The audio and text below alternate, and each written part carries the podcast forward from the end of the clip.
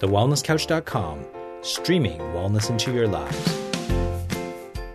This is Up for a Chat with Cindy O'Meara, Karen Smith, and Kim Morrison.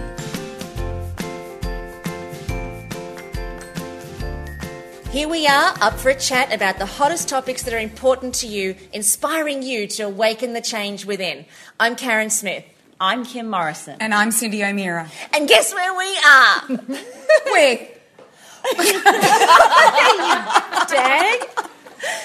So at the moment, we are right smack in the middle of the Awaken the Change intensive retreat in Byron Bay. Cindy's lost it. We're in the middle of our retreat in Byron Bay, sitting in the conference room filled with extraordinary participants who've come such a long way in such a short space of time. Shout out hello so that everybody hears you. See, we're not lying. So, for a couple of weeks, um, the three of us girls have actually been exploring doing a podcast that Cindy came up with an awesome name for called To Market, To Market, To Buy a Fat Pig. Personally, I would go for To Market, To Market, To Buy a Fat Chickpea.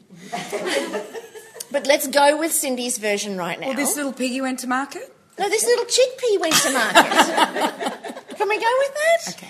Or an asparagus. I mean, really. really. Asparagus? Yeah. Whatever. Yeah, whatever. Whatevs. So we thought that we would cover that in today's podcast because we've all just come back from the Byron Bay farmers markets and it was an absolute treat. Dried fruit, the most spectacular rocket and kale I've ever tasted in my entire life. And I had this dried dragon fruit that got caught up in my teeth, and when I smiled, oh, I looked attractive. But, but, but, but, but before we went there, let's just talk a little bit about Gavin. Oh, yeah. Gavin. So, Gavin, the head chef here at the Byron Bay, or Byron on Byron, Byron Byron. he, you know, he looked like a normal everyday chef until he opened his mouth. Stop it. And then the Scottish man appeared, and hello, the bear goggles went on, and he was quite attractive. Mm. So he was fantastic when we got out of the van. Remember us all standing around, and he was. What, what I got from him, we couldn't have paid him to say what he said. He was so poignantly, perfectly right in everything that he said that I reckon it looked like we'd actually staged it. He talked about the passion, which I really loved more than anything, and that he'd lost. What did he lose? How much had he lost? How much weight? Oh, he was 100 kilos, I think, and he was down to what, 78 or something, did he say? I don't think he said what he was down I think to, I but spoke, I spoke to him afterwards, I think. Oh, yeah. Anyway, he was trim and slim. But what was even more exciting was that he was really passionate about the fact that all the locals there, they could only be organically grown. They could only be there. They were very vigilant about the number of stalls and who came in, and they'd had intruders. I remember hearing him say that, that there had been intruders. They weren't allowed to be there. But I also got what was interesting when everyone left and dissipated. We carried on a conversation with him, and he said, I just can't shift this last bit. And what did you tell him to do? Well, he also had high blood pressure. So, and so I just said to him, the reason you got the high blood pressure is, is due to your sugar levels going up. And what did he have for breakfast? He had A bacon and a egg. bacon sandwich. Now, I don't have a problem with the bacon, but I said to him, why don't you just give up the wheat, do it for three months. If it doesn't work, you know, keep, you go back to it. I said, just give it up, see what happens. And he, he says he knows there's something in his diet that's not right. And so he's, he said he's going to do it and he's going to He asked, he didn't, definitely didn't want to give up the red wine. No, I Asked didn't if that was that. still a possibility. Yeah, yeah. And you said it was all right, so long as it's a good quality wine. Mm. And he also asked about whiskey, didn't he? And you said that that would be all right, even though that's a wheat. No, I just said to him to have highballs rather than anything else. So What's a highball? Highballs when you like, talk really high, when someone's kept you there. That was so quick. How did you even think to say that? I don't know. Now, I don't, I don't know if you guys, if the listeners actually heard what Kim said. I said, "What's a highball?" And, she, and the whole room just cracked up. Then Kim said, "When you talk really high, when somebody kicks you in the."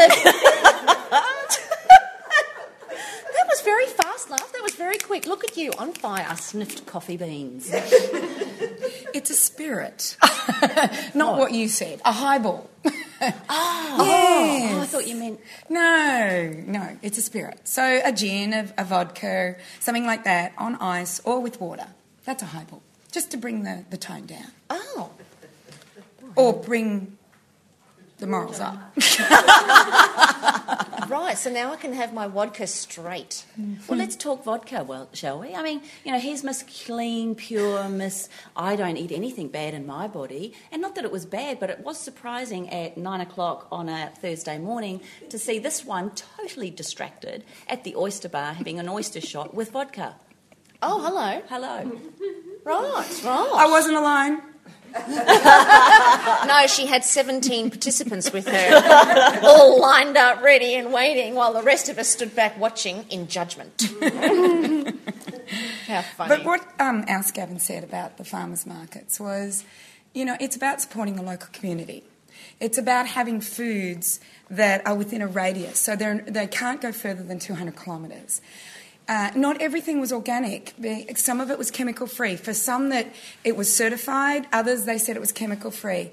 But I think what I found about that market was talking to my farmer having a relationship with my farmer, knowing what he's like. Do I trust him or she? And it was funny, I did trust certain people. Like we bought our greens from this beautiful lady, and she was saying, well, when I, when I, when I, and you knew she was planting, and she says the wild rocket's just not doing it for me, but I can do the peppered one and the what was the other one she called? It called? was the wild one. The sweeter one was the wild Oh, one. was the that sweet the one was wild the one? wild one, and the peppered one was the peppered yeah, one. yeah, Mm. yeah. As you do. Yeah, and I, you know what, what else got me was that, you know, while we've been doing Awaken the Change Within, we're, what we're finding is that, that people are saying, well, that's not available in my town, that's not available in my town. Every town should be able to have that farmer's market. And it's interesting because I had a couple of conversations with some of our participants where they were saying that um, there had been farmers markets introduced to the area, but it wasn't supported. And I think that's a challenge because you know, and that's certainly what our intention is: is to help people become educated so that this sort of way of living becomes the norm, and it becomes a more accepted way of living um, over time, obviously, and through education and information. But I think it's something that we've all got to really band together with to try to create a movement so that this sort of eating is accessible for everybody and easy, affordable, And, and, it an experience. Takes, and it takes one person to start it. If you remember, Gavin said it started 10 years ago oh. with a couple of them and they all thought it wouldn't work. Yeah. And then it takes another person to join in. And it's that ripple effect. And really, that's what we're looking for whenever we create change. So the people that haven't got it in their towns, I see that as an opportunity mm. if you're passionate. Because there's always people. We grow our own herbs, mm. not the sort in Byron Bay. the happy high ones. Did see that. Did walk past that little shop. Did we see the man in the blue suede suit? Just saying. Did you see it? No. I did see a man look at you though twice up and down. And did you see that he followed me? Mm-hmm. He had no shoes and dreadlocks. Mm-hmm. little scary, little unnerving. Then we lost Karen at one point, and we were like, "Where is she? Where is she?" Oh, and there she was with a little puppy Malteser in her arms. Oh, he was just too cute for words. Your puppies have that little Weet-Bix breath and that little soft little puppy breath. Oh, I love it. That little cutest little thing. All right, so Anyway, uh, have you ever done on. this? No, no. Have you ever done this after the supermarket? What, snuggled with a puppy? No, just had so much excitement about being around food. When you go to the supermarket, this is what it's like. You get your trolley, your head's down, you know where everything is, you go through. The only person you talk to, maybe, is the checkout chick. But now you don't even need to check, you know, talk to them because you go through the self-serve. What a different experience, you know. And that's it's like you're in a community. It's like I don't know. It's like I, for me going to the markets. It's Well, it's it's, a like- responsibility, Gavin said. It was a responsibility back and your way of giving back to the community. And I think if we can all each learn to do that, to support our local farmers, it's going to make it more the norm. It's not going to be unusual for us to go to markets to get out. And isn't it funny how we're going back? Yeah. That's in time. beautiful. It I think it's beautiful. We are all going back to the basics. I think what um, we also want to do on today's podcast is to bring our Awaken the Change experience to our listeners as well. And that's why we wanted to talk to you guys about the farmers markets because it's it's been such an instrumental part of what we're trying to communicate in terms of helping people to eat more consciously and participate um, in harmony with each other, the community, and the earth and our animals. It's like it's, it's creating a harmonistic, if that's such a word, um, creating harmonicity from a global perspective. And I think that that's, that's something that touches all of us quite significantly. We also have some questions that our participants have posed for us that we want to answer on the podcast for you today because their questions are obviously our listeners' questions, and this is a perfect opportunity for us to be able to do that in a really um, quick and succinct way because we know that you guys post lots of questions on our Facebook page and also on the, um, the feedback The website. on the website. So, what are some of the questions that we've got there? And um, these ma- are mainly But directed actually, towards. just before we answer the questions, um, I do want to just go back to the markets. I'd really like to go back to the markets, and they do this to me all the time, by the way. Like everybody's watching what my, the girls are doing to me. So she does things like this. She goes, Oh, no, no. And for those that can't see, Cindy just poked her in the arm, but in fact, she doesn't poke her in the arm. She actually literally sticks a finger up her bottom. Let's be real. Let's be real. We're going to be raw and open. Be the truth. So things like, or Kim will go, get close to the microphone, or lift yourself, or Yeah, I, I do the. Yeah. I, I raise the hand, And I do the. and she and Kim slaps on the back. Keep going. Anyway. So, you know, there's a lot of farmers that are not making it around communities. And what the farmers markets are doing, and, and I, I really think that this is important, it's allowing farmers not to be the first in the line and then there's another person and another person and then the grocery store. So it's allowing them to have direct access to the consumer. For instance, um, the person I get my meat off, he's not certified organic, but what he is is he's a farmer close by that I've been to his farm, and he was, you know, selling his cattle. I, I don't know what it was a kilo, but he was selling his cattle and not making a lot of money. Then he started to get his cattle butchered. He went to the local farmers market, and now he's got this unbelievable following because he's a local farmer that's doing that. Another grower on where we're near is a grower for limes, and he wasn't getting a lot of money for his limes. So he's created a whole cottage industry around limes. He makes lime salt, lime cordial, lime sugars, like anything you can do with a lime, he does. And- Mojitos. mojitos, yeah. I think he's got a mojito mix. Pretty sure of that one. Imagine a lime salt. It's beautiful. Stop it. Yeah. Oh, divine. Yeah, like and so these farmers that were going to go down are now realizing that they have direct access by these farms. Like you saw every single one of them there. Mm. You know, they, almost, they did look quite hippie. Yeah. None of them had their suits on or anything like that. They were the salt of the earth. A couple of them did look like they could have done with a foot scrub. Just saying. Or a shower. or a shower. or a comb. or shoes. Thongs. Clothes. Stop it. All right, let's go to the question. Okay, okay. So, so, so on the whole thing with, with whole foods and everything, uh, you mentioned, Cindy, only using whole spices because the ground spices have been irradiated. Uh, wouldn't the whole spices be subject to the same treatment if they're imported? Okay, so the irradiation process is for preservation, um, and to to and they do it to the ground spices, whereas the whole and that's for yeah for the preservation, but the whole spices do not need preserving um, because they're in the whole form. And if you buy the organic spices, then they definitely haven't been irradiated. If they're, if they're organic, um, they come through customs quite easily. Uh, well, not easily, I shouldn't say that, but my husband does all that. Um, so be careful. Get your whole spices rather than your, you know, your, your other spices, and then you know that um, the oils are still there, all the essential vitamins and minerals that are in them are still there, and all their healing properties are still in there. So, what prompted that question was um, yesterday, Cindy was doing this incredible display of, of creating extraordinary foods for everybody in the room. And she was talking about spices and the contrast to buying a spice in a jar that's been ground versus buying a spice whole, and was encouraging us to all buy our spices whole. And we've got somebody in the room who actually has spices and legumes and grains as part of their business. And um, Rob was curious as to how or what the difference is to having it, it ground down and having it whole. And there are spices that need to be imported. So, um, why would a spice be irradiated if it was ground, and why would a spice not be irradiated if it was whole? And I think you mentioned this morning that if it's whole, it's because it contains its natural preservatives, therefore doesn't require.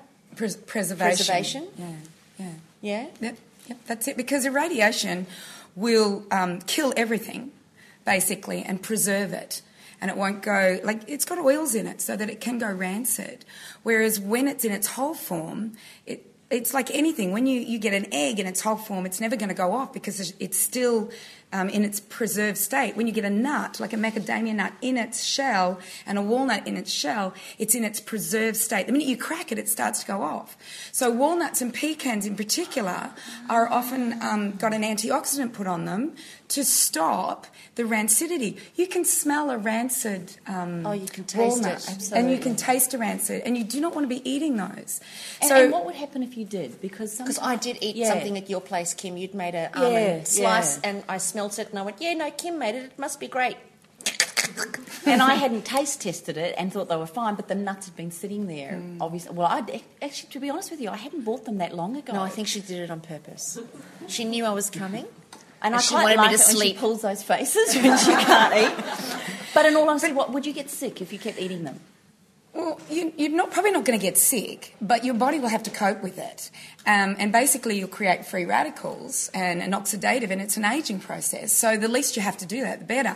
So, what I always say to people is that the best way to eat nuts, and it's not always convenient. So, you know, what I do is I have a huge carver bowl filled with my nuts. So I have walnuts and macadamias and almonds and pecans, and I usually get them fresh if I, you know, if you can. Especially, you know, winter's the time in Victoria where you can get these, and I get them sent up. So, um, oh, and pecans. Pecans are up here. I have a friend with a pecan tree. So I just put them in there, and that's how we like to eat our nuts. And yours are in the shell. in your the shell. bowl? But let's say um, I've got to make an almond cake. I'm not going to shell all my almonds. I'm just not going to do it. But you'll often find if I'm going to make an um, a walnut porridge, let's say, of, of some sort, a quinoa one, I'll be out with my hammer on the concrete, out by the laundry room, cracking my walnuts. You know, I only need five to ten, depending on how many family members are there. So that is the best way that you can get it. And do they taste different? Yep, they come? I, I can't remember the last time I ground down my own spice in the Thermomix, and I can't remember the last time I had a nut in a shell. I've always bought them already ground. I do put my nuts in the fridge and leave them there, but I've, I can't remember that. Does it taste? Is there a difference? Yeah, I think I think when you break one, immediately there is a big difference. It's almost like eating a fresh apple off the tree as opposed to one in the supermarket. Like you know, it's still kind of fresh, but when you take one from the tree that your uncle or your grandfather or you, you've grown yourself, it there's a there's an energy about it. Actually, I must admit, I'm a big chickpea fan, and when I buy my chickpeas fresh and then I make them myself, they're spectacular. But when I go buy them in the tin, they're revolting. They, they feel dead.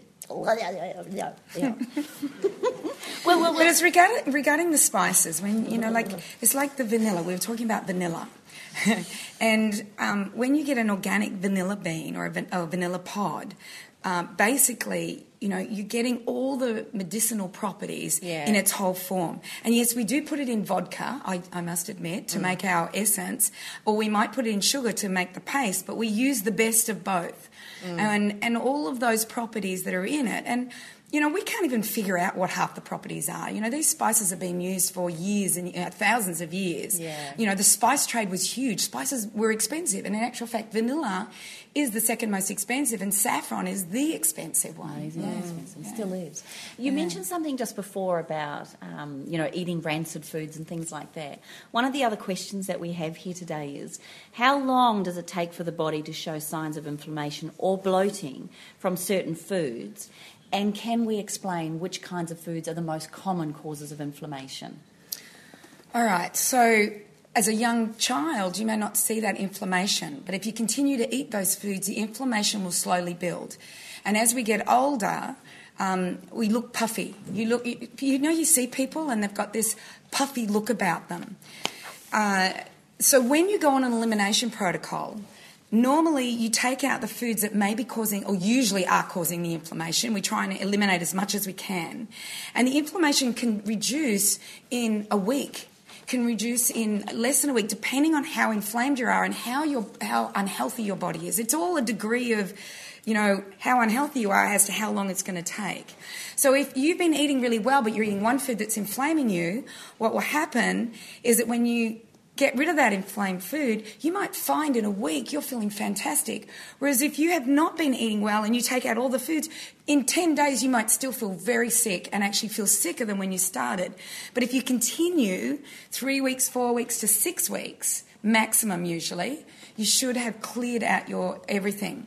So then when you reintroduce the food back in again, it can be within 24 hours, but up to three days that the inflammation will come back. But I- remember seeing on The Biggest Loser once, it was a couple of years ago, and I think the trainers ended up eating the food that the participants ate. I don't know if Oh, they yeah, had to eat them for a whole one. week, or was it a whole day? Was it a whole week or a whole day? No, it was. Uh, oh, I think no, I think it a was whole a week. It was a, a, whole week. week.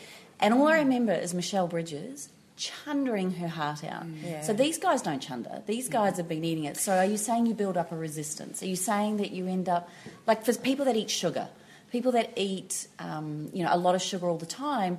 It's like if we all went out now after doing the HCG and we went and ate something that had a lot of sugar in it, we would feel very Ve- sick. Yeah, very sick and very But you your body becomes very resistance. sensitive. Well, your body becomes really sensitive when you um, eliminate things because all of a sudden it's alert and it's giving you the signals you need to get. So somebody like the participants of the biggest loser come on, you know, they're morbidly obese, they've got a lot of inflammation, they've got a lot of fat that's, you know, they're leptin resistant, they're probably insulin resistant, they've probably got so many things happening. And basically, they don't know what it feels like to feel good. And their body probably is just allowing everything to be chucked into it without having that. But when you're feeling fantastic and you eat really healthy foods, your body's functionality, as you would say, your body's function, and I was pointing to Karen, um, your po- is, is working far better. So let, let's have a look at the way we now look at the human body. If you go to your doctor, they'll go, How are you feeling? And you go, Well, I've got this symptom, and I've got this symptom, and I've got this symptom. And instead of saying, How are you functioning? How well is your body functioning? So if. I- I'd, I'd take that as how many times are you going poos twice a day? well, and that could be. always go I'm just, well, I, I'm just saying because functioning to me is Lava like said, what's Pet, it's just always about the poo. Who's good? Who's oh, good? Oh, I don't know who you are sometimes. But I would. I've never had a doctor say, "How are you functioning?" Exactly, uh-huh. because they want your symptoms. They want to know how are you feeling. They don't want to know how you're functioning. So, they, if if this, if Michelle, like we're talking about Michelle Bridges, if she's eating really well and, and exercising, and then she eats all this junk food, the function of her body is to vomit up that stuff because it's poison to her. Whereas a person that's been eating it all her, their, their life and they eat it again, their body doesn't know how to function properly. It doesn't realise its toxicity. It's functioning at a really low vibration, as, as you would say, you know, a very low vibration. Look, and that's really true, and I'm and I'm quite happy to put my hand up and say that I'm a classic example of that. In that my whole um, my whole upbringing, because I've been an emotional eater, and I've found my comfort in carbohydrates and chocolate, and all things sweet and, del- and delish. So um, I would always have a lot of that kind of stuff in my body all the time. When I did the HCG, um, I lost about seven kilos over uh, three days or four days. I just dumped seven kilos. And then after I did the HCG, I made a conscious choice to not have um, sugars, dairies, or wheats or grains. And I dumped 14 kilos in three, uh, three or four weeks. I dumped 14 kilos. And I could actually, you know, I, when I when I touch myself up here, like when I'm pointing to myself, because I'm always talking about me. so when I point to myself, I I smack my finger into the top of my chest, and when I do that, I can actually feel when I'm inflamed. Because if I hit bone, I know I'm not inflamed, but if I hit fluff, I'm inflamed, and I know it straight away. One, because I can see it on the scales, because I'll pick up 900 grams. Kim's poking herself now to see if that works for her. Please. What? It just sounded terrible. What, Kim's poking herself? She's poking her chest? Thank you. Oh, that's even worse. Oh, for goodness sake, you can talk about poo. So, um, yes, I think that I've been a classic example of what you guys are talking about, and the inflammation shows up in my body almost immediately. One day I can do up my jeans, and the next day I can't. I'm like a muffin top.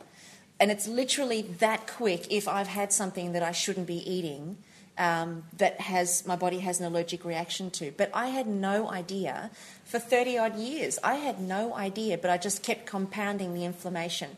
And the inflammation was toxic for me to the point that I was just always tired and I had no idea. And then I found Cindy. Mm-hmm. Well, and, you, and you know what? That is what the power of your four phase elimination project uh, a protocol does. Project, I like It that. is a project. Mm. Um, but I think what it does is you almost, and what I got from it for myself was you have to, and I thought I was quite healthy. And I really, I don't think I have a wheat problem and, and any kind of inflammation around that. But what I've noticed since doing that about 18 months ago is I get a signal now the minute I have something that I shouldn't eat, I get a pain within 10 minutes in the top of my stomach. I don't know whether it's because it's just hitting my tummy or what, but I get this, and I've had that for years. But I've never thought about what that is. I've never noticed what that pain is until I'd eliminated everything, then brought the foods back in and went, oh, hang on a minute. Actually, even spelt bread, it is, maybe I do have a wheat problem. I never thought I had a wheat intolerance, never mm. thought I had a sugar problem.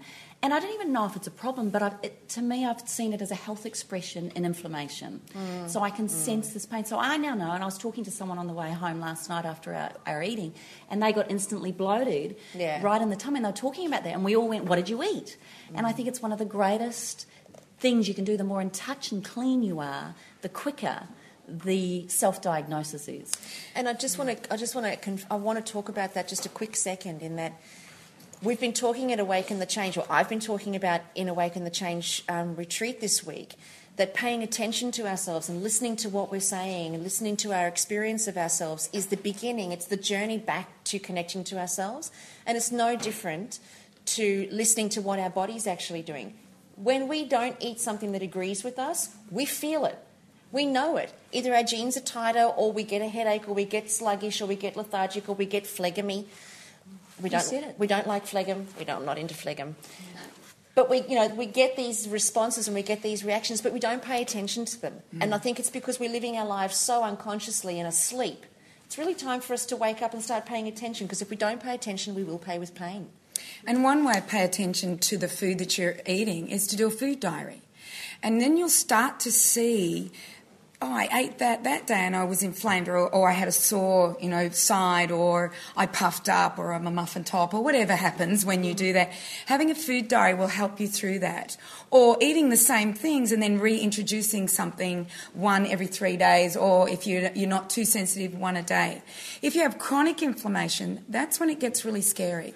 And chronic inflammation is the gums. Have you seen people that have that really red gum? Yeah, yeah, yeah. That is chronic inflammation and, and gingivitis. Yeah. And often their tongue. Yeah, the, funny the tongue is different, and they may get blocked ears, or they may have a lot of phlegm, or always be coughing up, or and they're puffy and their their joints are sore. Like I know, like um, I've talked about this before in the retreat, but I know that when I've eaten something wrong, in the morning, I feel very puffy in my hands. It disappears. but yeah, my Ah, I get hands. Yeah, if I eat the wrong thing, so it's a really good indicator for me.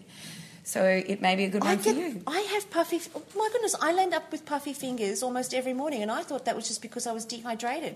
Because I could drink a gallon of water when I wake up. So maybe you need to add your salt to make sure your water's hydrating you because you do drink quite a lot. I do. I, I Yeah. nail about three litres a day. Oh, is that right? Is that what that is? Yeah, it's just um, well, it's the build-up of inf- it's, it's acid and inflammatory response. So it's it's another way to know that something's wrong. Another one was low back for me, or it. You've all got ones that that you will know. Headache. I get a headache. Or a headache in the morning, even a straight away. slight headache in the morning, you're going, what? You know, so all of these are saying something you've done yesterday, or you didn't sleep, or, um, and, and it could be exercise as well, where you have ripped Roared with Kim Morrison on the what? Wad or fartlek. Yeah, that one. And, you know, you've got a build-up of inflammation.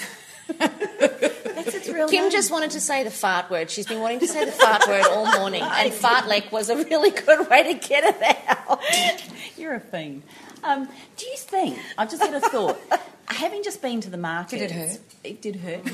Having just been to the markets and seeing all that beautiful fresh fruit Mm. produce, would you even have a reaction to um, to vegetables you've bought at the supermarket as opposed to vegetables you've just bought fresh from the farm? Oh, from pesticides and being frozen for 12 months? Is that what we're referring to? I'm just wondering, to? could you get that subtle with it? Most definitely. Hello. Uh, most definitely. But hopefully, if you're strong enough, you'll resist some of these things.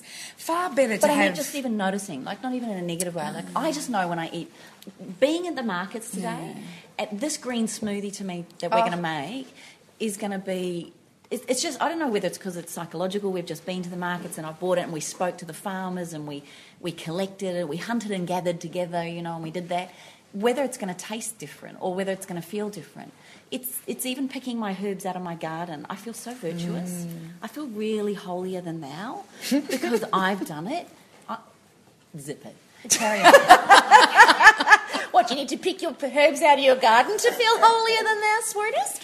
and you know what? Everybody can have um, lettuces and herbs in their garden. But I, did, I must say, I didn't hunt and gather with you because I was cuddling puppies and I was running around tasting everything from every store. and walked past anything that said pork or meat. Pork Yeah, no, or meat. no. Yeah, she, she whistled, whistled past. I spent about 120 bucks in about 15 minutes just because I wanted to taste everything. On what?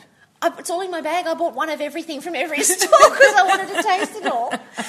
But I came back into the room here and I've tasted the, the um, wild kale and the wild rocket, and I can honestly say I've never tasted anything like that in my entire life. The kale that we get at home Is bitter. I thought was wonderful, but it's bitter. This is smooth as silk, extreme.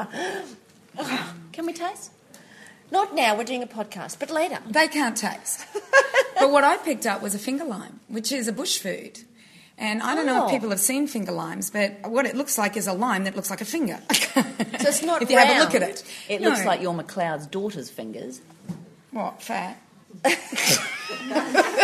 Instead of the lime being round, listeners, the, the, the, the lime is kind of, it's, it's like Looks a, like a gherkin. looks like a little gherkin. A little yeah. gherkin, that's what it looks like. So when you open it up, it looks like caviar. Oh. And I always put it on my salads. I always put it on my salads.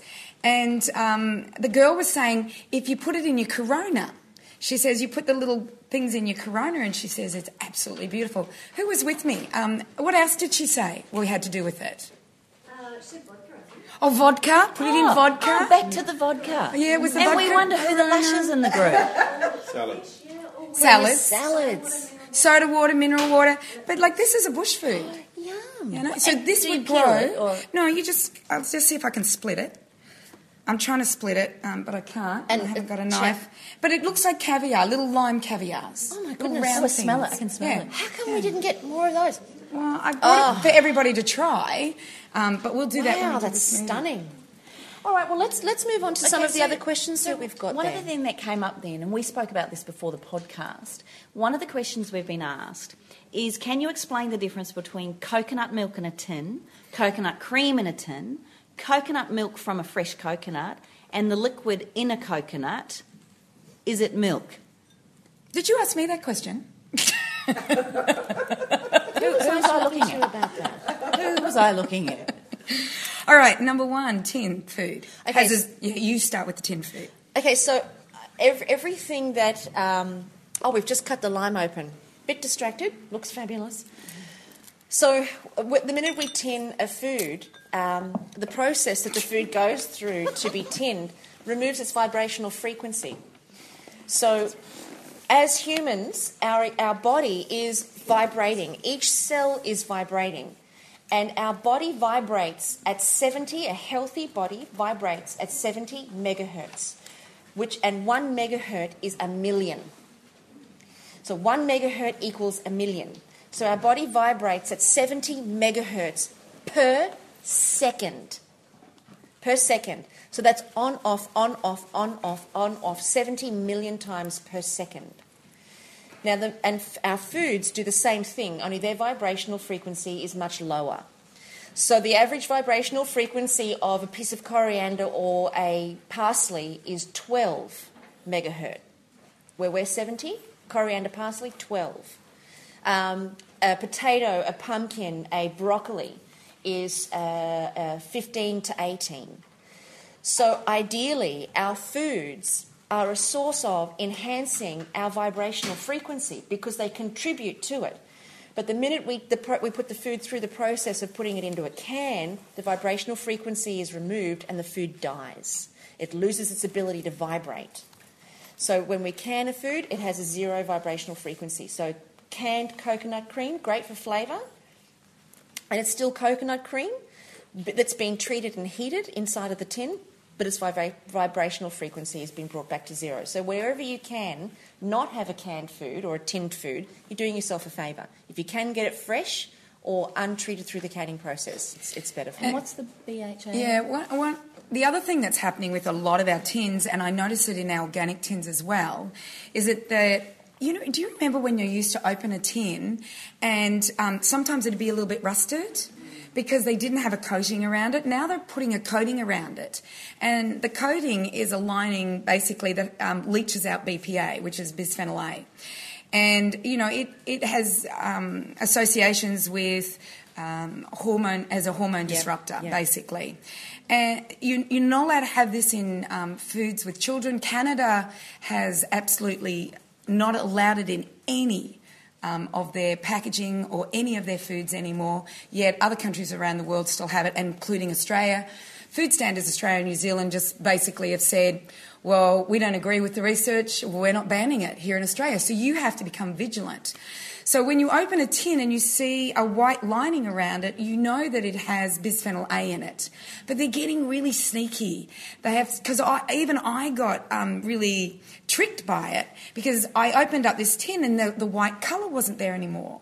It was yeah, they're colouring it the colour of the tin. Shut the front door. What through the, what through the inside of the tin? I've had tins where the inside of the tin is like a white colour. Is that what you're referring yeah, to? Yeah, that's it. That's the But best. now and they're now they're colouring. colouring Now that. they're colouring it the colour of the tin. So sometimes they'll put it just down the seam of the tin. Sometimes they'll put it on the top of the tin and the bottom of the tin, on the on the top and bottom. And sometimes they'll put it around the around the whole tin, or they could put it around on everything. So that's one thing you have to be aware of, that all tins have that. So the difference between coconut milk and to- coconut cream is concentration. That's all, how much water's been added to it. So, really, to save yourself money, always buy cream and just add water to it if milk's asked for. Or you can make your own coconut mm. creams and milks. And the way you do it is you just do it with desiccated coconut. So you just do it like you would, you soak your coconut, or you don't even need to soak your coconut, you just add water to it and you spin it in the Thermomix and then put it through a sieve. But you can also put desiccated coconut in the Thermomix Oh, uh, I without water Yeah. and make cream. Uh, not cream, um, A yeah, butter, a a coconut coconut, butter. Coconut butter. Not oil though, not the coconut oil, No, but no, a I make coconut, butter. and it Yeah. tastes sweet. Yep. It, the taste of it changes, and it happens. But you've got to keep doing it, and you've got to have a lot of coconut in there. So, you, so the recipe for that is just shredded coconut, Desiccated, lots, yep. desiccated, Yep. yep. And just churned. Lot, lots of it, lots of it. If you've got a Thermomix, And you churn it and churn it, and I kept What's it, looking how at much? it going, How long are you churning it for? It was like a 10 good 10, minutes. 15 minutes. Yeah. You just keep going until it turns into this most. It's like a, obviously a chemical reaction must cha- happen because it completely changes structure and look. But it's the fat. It's the fat that's just being changed in its structure. It's like making butter. What we do is that we spin it, and um, all the whey comes out of it, and you, you or the, the buttermilk comes out of it, and you're left with the the fat, the butter oil, basically. And if you put your Thermomix on um, 37 degrees, it will activate faster, especially in cold weather. Oh, okay. Yeah, it'll because it'll melt the fat. So you a know when you little get those fresh coconuts at the supermarket, Yeah. or in, in the in the green or, or brown, the green or brown. they're white. They're kind of like got a. Oh yeah, okay. So they're the they green fresh? coconut. Okay, That's so the they're green young. coconut, they're the young they're the ones. so young the coconut. flesh that comes out of that, what can you do with that? Oh, everything. Bath in it. Put it on your face. Put it on your face. It would be a great face mask. oh, it's a bit fabulous. Um, but yeah, so what do you do with that? Uh, well, I would put it in my cater. Sometimes I put it in my cater. Sometimes I would, I, I don't know, I just put it in anything. I don't even think about it. It's just like, oh, I've got some flesh here. Sometimes I'll just eat it. Or I might put it on top of a panna cotta. Yeah, I don't know. I just, And- it's and- so and- sweet. You can just add it to anything. The coconut. So, so if you open up a coconut, Yes. is an older coconut the one that has the milk and the cream, and a young one has coconut water? Is that what it is? Well, the, the water is still in the, the brown coconut. It's still Yeah, a yeah, water. yeah. But it's I, I don't like that the taste of that. It's a little bit 'Cause that's um, an- off. that's an older That's an coconut, older isn't it? coconut, and then the coconut flesh is really hard. Yes. And that you can throw in your Thermomix basically and grind it, not with the brown around it, but you can grind it, and then I freeze it because it goes off in about three days Right. because it's not dried. It's you know it's got lots of that fat in it. It, it only has a little bit of vitamin E and K in it. It's not enough vitamin E, which is a natural antioxidant, to save it from going off. So, in terms of nutritional value, is it better for us to buy the green coconuts and, and do our stuff with that? Or Either one. Either one is fine. Horses for courses. Horses for courses, Yeah, cool. because you cannot make desiccated coconut Out of a Oh, green Well, coconut. I've never made it. I don't, and I don't It'd want too- to. it'd be too moist. It's too soft. Yeah. Yeah. Whereas the other one's harder. It's more mature, Mm. and you can make it very, very easily. Cool. Okay, I've got a question for you, Kaz. Question is about comfort eating, my love. Oh, yes, We- my favourite topic. And your line, your line is always, if we knew better, we'd do better. Correct. But often we do know better, but we don't do better. Mm-hmm, so we know better, but we don't do better. Welcome to my life. Yes, yes, yes. Mm-hmm. So, how would you give some tips around comfort eating when you've got this one voice saying don't eat it and the other voice going stuff it, who cares, and even swearing, and saying that it wants to eat it? So, what would we do? Okay, so when we swear at ourselves like that, um, it's it's it's always and often because we don't want to be told no. We don't want to be told that our um, instinctive desire, or our sorry, I'll let me rephrase that. We don't want to be told that our habitual behaviour is wrong, and we don't even want to tell ourselves we're wrong, much less have anybody else tell us we're wrong. So when we do go, when we do have that um, uh, stressed situation, and our natural response is to go to the cupboard to have something delish or to, to comfort ourselves, it's a habituated response.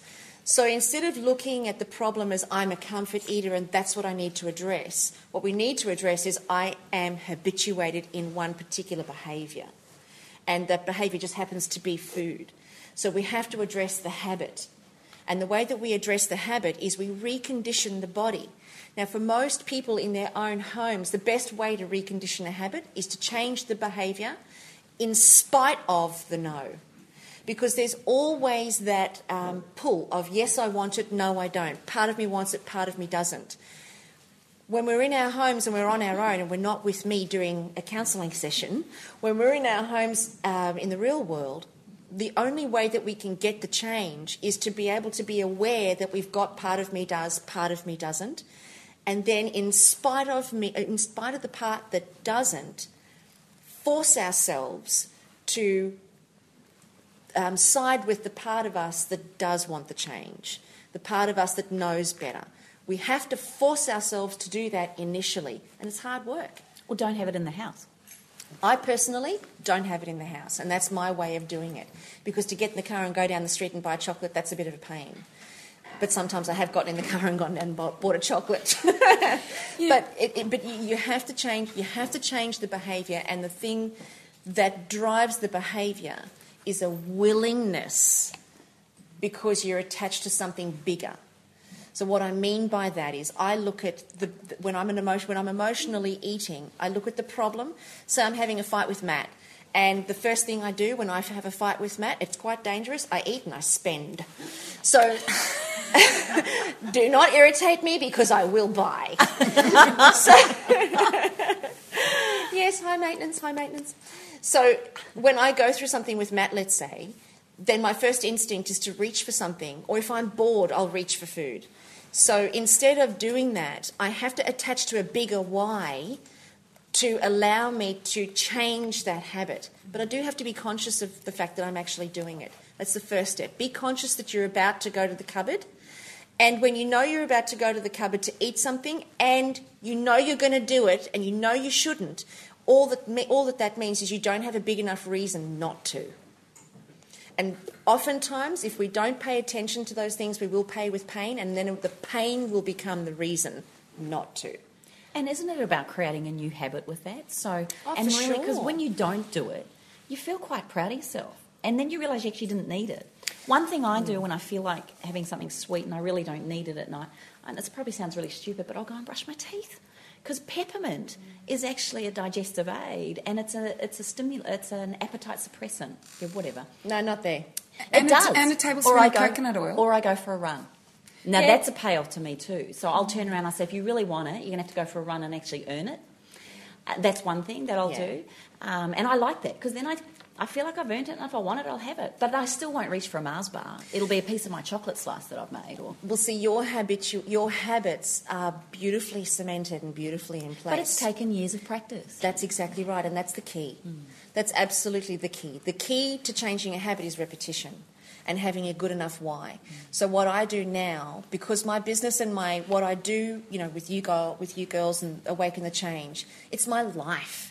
It's my purpose. So now what I'll do when I want something sweet or I'm bored and I want to go and reach for food, I'll do exactly something very similar to what you do, Kim. Is I'll say to myself, okay, go to the computer, send that email to the 5,000 people on this particular database, and then do this job and then do that job. And then once you've done that, if you still want it, you can have it. And by the time I've actually done these other things, and these other things have got to be very important to me. They've got to be really important to me. It can't just be go vacuum the floors because that is not going to wash. Hmm. Because my habit is far stronger than my desire to vacuum the floors. But my desire to build my business and be extraordinary for other people is massive. So that is a really big why. And so then I go and do all those other things. And by the time I've done those things, I've interrupted the pattern. And that's a neurological process. That habit is actually a neurological pattern that's really well ingrained in us. We've got to interrupt the pattern. So, interrupt the pattern with a change of behaviour and then do that repetitiously over and over and over and over. But you've got to be willing to do it. And I tell you the other thing that I've learnt from Cindy is if you're eating a good diet throughout the day and you're actually eating more, you know, more regularly or having good meals and you're eating nutrition, you actually don't have that craving in the fir- in the That is instant. so true. So it actually doesn't even occur. So when you're bless you. So when you're actually um, when you're eating well, and I've eaten a good meal, and I haven't gorged at dinner because I haven't eaten in the afternoon, and then because the more I gorge, the more I want to eat. It's ridiculous. So the more I realise that if I, and I tell you what, having a green smoothie or going and making a smoothie, or even having one of your shots with the greens, the probiotics, and the colloidals, having one of those can stop the urge or the desire to go and self sabotage. There's a really good book um, about this, and it's called The Power of Habit by Charles Duhigg, and it, it explains the what how a habit is created and how you change a habit. Um, and the changing of the habit is basically there are there are, are four sections to the habit, and you only have to change one part of that habit in order to do it. So, if, if you know if our, people who are listening to us want to know more about it, it's a fabulous book to really understand what is it that I need to really think about when I'm going into that same pattern of behaviour.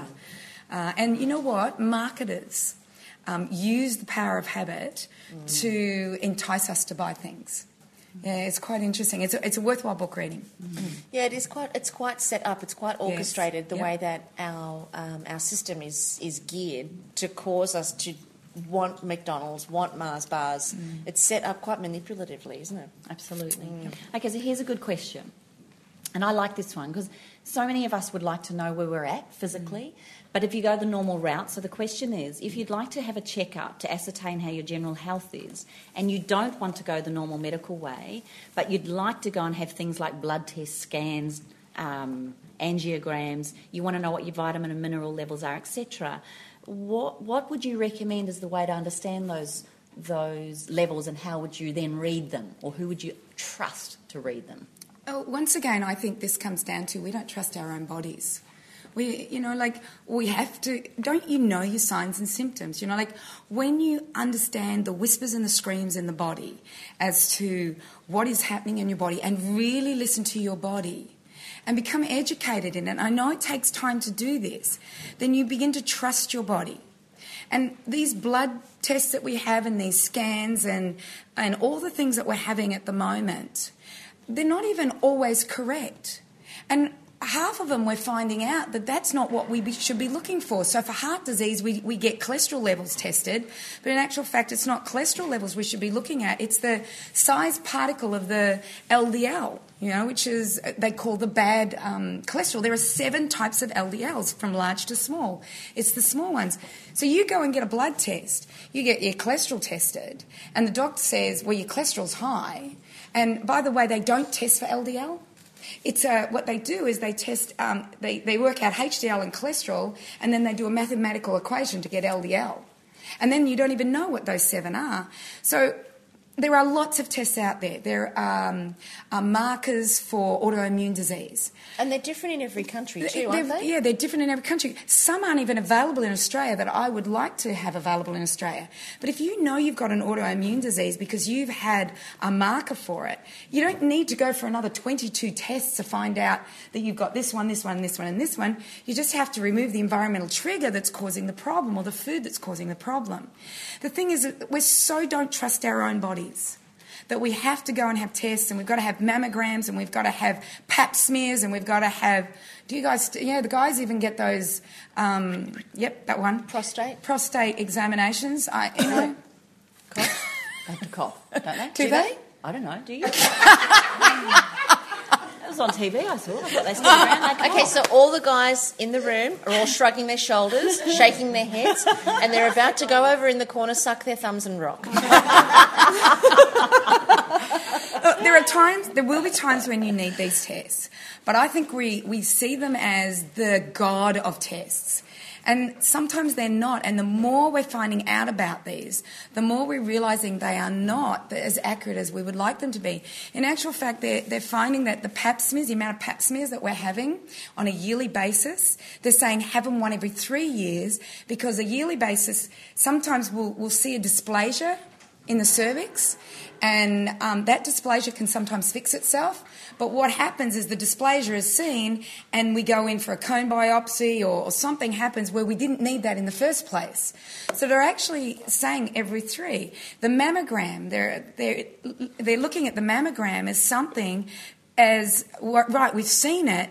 But maybe that would have disappeared. Maybe it wouldn't. We don't even know. Hmm. So if for people who are really looking after their bodies and really listening to their bodies and understanding the whispers and screams and, and doing everything right, then they should know, their body should be telling them what's wrong. Do you, what do you think then of the um, the urine sticks? You know, because that's quite Oh, for instant- acidosis, yeah, for, for acid, and, and, about and that's hair, brilliant. hair analysis? Hair analysis. Look, there are all these ones, and I, I and go and do them if you want, but don't rely on them to be the be all and end all. Go get a blood test, go get your scans, whatever it is that you want to have. But become educated. You know, like we're just we're just going. We're in the middle right now of the whole Angelina Jolie thing. You know, she's being told that she's got the gene for breast cancer, so she's taken both of her breasts off. I can't believe that. So, what, I- I- is that test accurate? Well, there's a there's a woman that I know who's who um, went to the doctor, and they said you might get it, you might not. So she had both of them removed. Now, is that not a possibility for all of us that we might get it, we might not? We might die, we might not. And I mean, I just I'm, I'm I don't know if I'm missing something on this. Like I don't know if I'm I'm missing I the, don't, the I point don't on that. understand it. It's like I might get the flu, I might not. I know. I might roll my ankle when I run, I might not. Therefore, I, I mean, I, I'm really not. I'm not understanding that. So, So, well, um, Angelina Jolie's been told now that she has a 5% chance of having breast cancer. Five. 5%. That's still a chance that she's going to get breast cancer, isn't it? So, uh, what, like, I just find um, I find this really hard at the moment because she is a role model, and as a role model, a lot of women are probably going to go have their breasts, oh, their genetic genes done. And if the, the BRCA gene is found, one or two, but we now know in breast cancer there's actually about five or six genes that we know of now that are actually involved in breast cancer, that you have to have them in order to, the trigger to blow it up, you know, you know to activate it. So, um, you know, there's a, you should, like the social media at the moment. Yeah. There's a lot of, it's like, Is she getting a lot of support? For yeah, it? she's getting support, but there's and the people that are not supporting him are, are giving her flack as well. So I look, Well, Are the well- tests accurate? Yeah. How do we know? How do we know that they're, that they're accurate?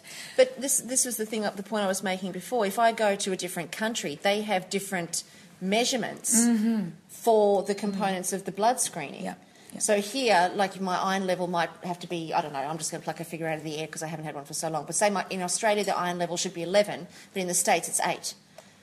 So I'm not normal if I'm 11, if I'm in the States. And if you had your cholesterol taken um, just 15 years ago um, and you were six, you would have been normal, but now Ah. you're not normal. Yeah, right. You, you are too high and you should go on statin drugs. Yeah. And if you have an iron deficiency, and what would be the normal thing that they ask you to do is they say take iron. Mm. But maybe it's not the fact that you're not taking enough iron, maybe it's something that you're eating and you haven't been listening to your body. Mm. So, a question that I asked, and we- we have actually talked about it, but we'll just briefly do it. A question I asked on Facebook basically was, you know, do you just land up with depression, or do you just land with cancer, or do you just land with these things? No. You have whispers and screams that are happening in your body, and you ignore them by giving Panadols or painkillers or anti inflammatories or headache tablets or whatever it is, and you stop listening to it. Mm. And when you stop listening to your body, is when you will need to go for these scans and these things because you're in such a bad way that you don't even know what your body's telling you anymore. Mm. And we've lost this ability to listen to the body. Mm. mm. And, I've and got I one find more it question. sad. Okay, go. One more question. We're, we're coming to the end. How do you deal with people like a dietitian who believes that margarine's better than butter? How do we deal with them? I'd say, you know, just just don't. How's that? Oh, I had a Or did I major say that out argument. I had a major argument with two dietitians who were sitting there once telling me how margarine is the way to go, and I did my whole thing on. Well, actually, I'd rather eat something from a cow that's been around for 10,000 years, well, not the cow, but the fact that butter, the butter's been around for 10,000 years, than eat margarine. And we've all heard the story of how margarine's made. And they had, their first question was, Have you got a degree? That was their first question. Second question was, Are you a nutritionist? And they rolled their eyes at the fact that I had a good friend that was one. And then the second, uh, the third question, uh, or the third comment was, Have you seen all the statistics? Have you seen all the information, facts, and statistics? And my answer was, Well, my understanding of statistics is that anything can be manipulated in order to create the statistic and outcome you want. So you guys have just created a statistic saying that margarine's better than butter. Isn't it candle wax? Isn't it coloured flavoured candle wax? Well, it was candle. It was candle wax and soap making material. That's basically what it was. And Candle wax and soap making material and it still is made f- is to now make, margarine. Yeah, but they still use the same process that they make margarine with to make candles and soap. Stop it! Yeah, it's hydrogenated vegetable oil. That's it. That's all it is. Do you know, the other day I was at my house and I've just bought all these candles to put next to my bed because I'm doing a bit of a redeck. So I bought all these candles and my mum was in the house and all the candles had melted all over the thing. And I said to my mum, I I said, do you know that that is the same stuff as the margarine? And my mum has margarine in her cupboard. I mean, in her, well, she could keep it in the cupboard really because Oh, it doesn't could, go yeah. off. But she keeps it in her fridge. And she went straight home and threw it out. She had no idea she was eating mm. plastic. Like, really? So, well, let's answer answer that question. Like, um, I, I, with a degree um, and with my knowledge, I'm able to get stuck in there. But for someone who's a layperson who is having an argument with a dietitian about margarine and butter, I wouldn't even go there because you know why? Your philosophies are so far apart that I did the dietetics course. I've, I've done the university degree where I saw what I was, you know, how I was taught. You're institutionalized. That's what you are. You're taught this, the thing that they want you to know about, and you're given all the research that shows and supports that institution. Mm. Whereas when I got out of the institution, I was able to not be institutionalized anymore and look out there. So I don't go there. I wouldn't even argue with them because it's like trying to argue a vitalist and a mechanist. A mechanist looks at, you know, the body in parts. A vitalist looks at it holistically. So they're going to look at margarine for its fat, salt, and sugar content. I'm going to look at margarine is it a real food or a not real food? And you know, when I see science now, I actually have to put in, I actually have to put in some common sense. And I have to really look at the research now and go, that doesn't feel right. It just doesn't feel right. Why isn't it not feeling right? And then I go on. But I don't argue with them. You know, No, I, I- I think you've just summed think- it up. Absolutely. I think you've summed it up. That is it real food or is it not real food? And having just been to the markets, Yeah. what a wonderful way to finish the day. day. Isn't that beautiful? So we've reached the end of our podcast, everybody. Thank you so much for joining us here at our gorgeous retreat in Byron Bay with our amazing participants here in the room at Awaken the Change Within Intensive. Say goodnight, everybody. Do So- we get to go to bed now? Oh, wouldn't that be lovely? so jump onto our Facebook page at allthews.facebook forward slash up for a chat. Post your comments, post your questions, and hopefully you will join us next time at Awaken the Change Intensive. Also, if you want to post any comments on the website, it's all the W's again, the wellness couch forward slash up for a chat.